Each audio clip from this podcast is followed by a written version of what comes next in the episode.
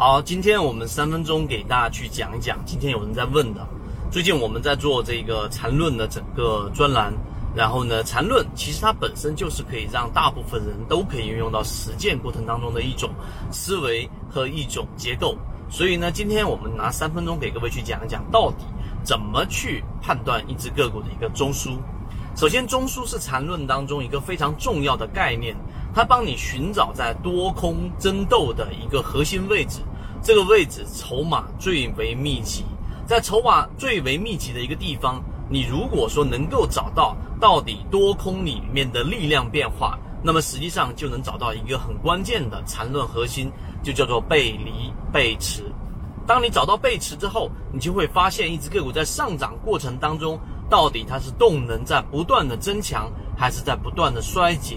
它在下跌过程当中，它的空方力量到底是在不断增强？还是在不断衰竭。如果是在不断的衰竭，那么最终在底部的时候，它一旦形成一个我们所说的这种中枢背离，那么意味着它的衰竭已经达到了一定的程度。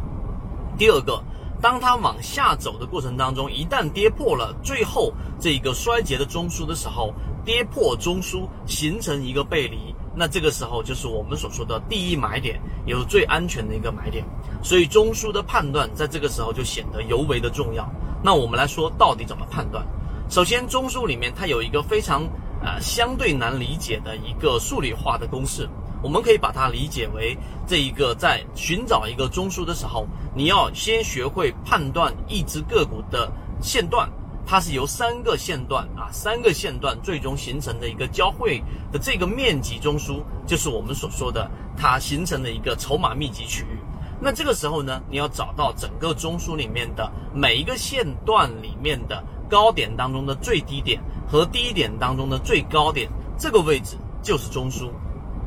所以，当你明白这个中枢定义里面的时候，因为我把它转换成可以实操的一个定义，就是在这个地方进行了转变。真正你要去给它呃更加的细节化的话呢，它应该找到次级别的。整个走势里面，三段走势里面重叠的那个部分，就是我们所说的这个中枢。所以，为什么很多人在缠论里面不断的缠绕，最后还是绕不出来，还是没有办法落地，还是没有办法实践？就是因为你要从日线再切换到六十分钟，再切换到三十分钟，你根本就没有理解。他要让你去做的事情是，你要去理解一只个股到底是怎么样从三十分钟到六十分钟，然后才到我们的日线。你要理解这个过程之后，你才能去目测。所以我把它转换成了日线级别里面，你就可以看到它每一个底分型、每一个顶分型之间就形成了一个我们的一笔。啊，一笔过程当中呢，在这一笔跟这一笔跟这一笔过程当中，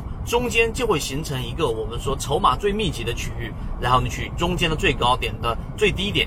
低点当中的最高点形成一个中枢。当你学会判断中枢的时候，实际上在买点跟卖点上，你已经掌握了其他散户不具备的优势。那你如果说想知道到底怎么掌握其他散户不具备的优势的话，我们会有更多完整版的视频给各位去讲解。好，今天讲这么多，各位再见。